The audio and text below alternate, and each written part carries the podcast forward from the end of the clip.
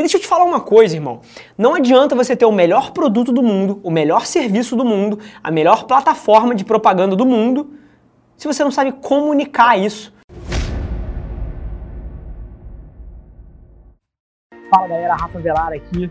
Senta aí, aproveita mais esse episódio do podcast e não se esquece, se você está assistindo, seja no Spotify, seja no Deezer, seja no YouTube, tira um print da tela, me marca, deixa eu saber que você está ouvindo, significa um mundo para mim. Eu vou te falar algumas coisas aqui que ninguém tem coragem de te dizer, então meu conselho é senta a bunda, pega um café e aproveita. E eu te proponho um desafio.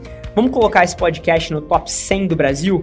É só ranquear a gente com 5 estrelas que a gente vai estar um passo mais perto desse sonho.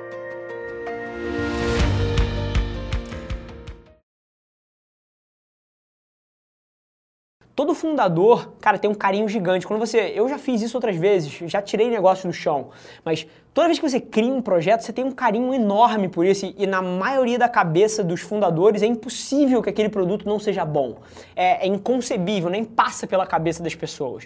Então, uma coisa que eu, te, que eu te aconselho, cara, é você entender a tua cadeia de valor. Se os clientes não enxergam o valor da sua solução mais cara, a culpa é sua que não sabe demonstrar esse valor, ou então, pior ainda, está se enganando que a sua solução tem um valor agregado maior. E isso é muito comum. Se você está tendo dificuldade, dois motivos.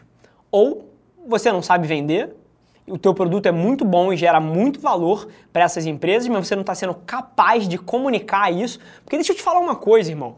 Não adianta você ter o melhor produto do mundo, o melhor serviço do mundo, a melhor plataforma de propaganda do mundo, se você não sabe comunicar isso. Você pode ter literalmente o melhor carro do mundo, a sua empresa produz carros.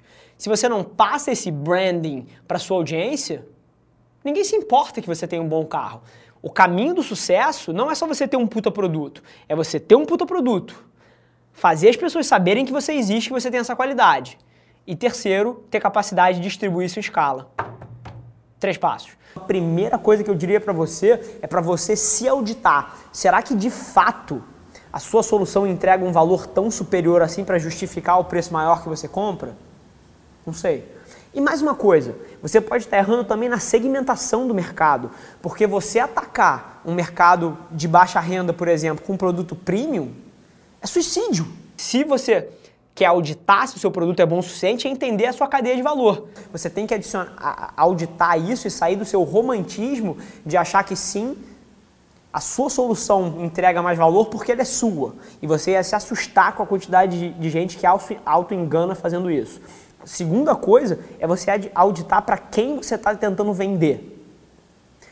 Porque se você está atacando um mercado que não quer benefício, que é, que é altamente comoditizado com um produto premium, você está se enganando que ele é premium, porque a única coisa que ele é é mais caro.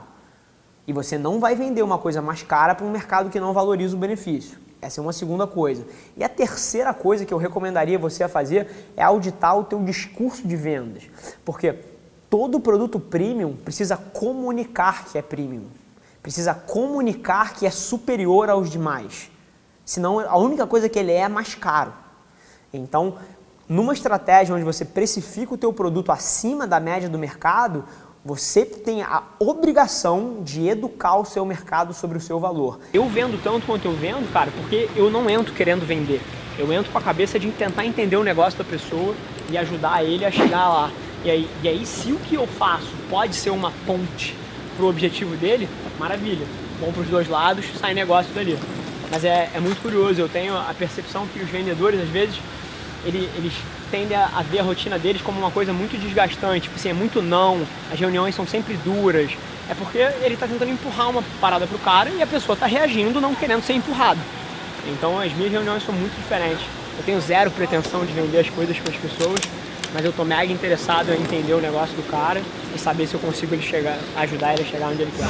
Sem mais delongas, família, é, se você gostou, do conteúdo, cara, compartilha com um amigo seu. Eu tenho certeza que tem muita gente que tiraria valor de ouvir o que a gente fala aqui. Cara, tira um print dessa tela, me marca, deixa eu saber que você está ouvindo.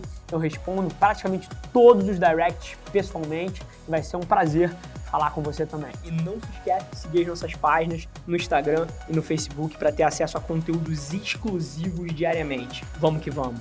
Um abraço.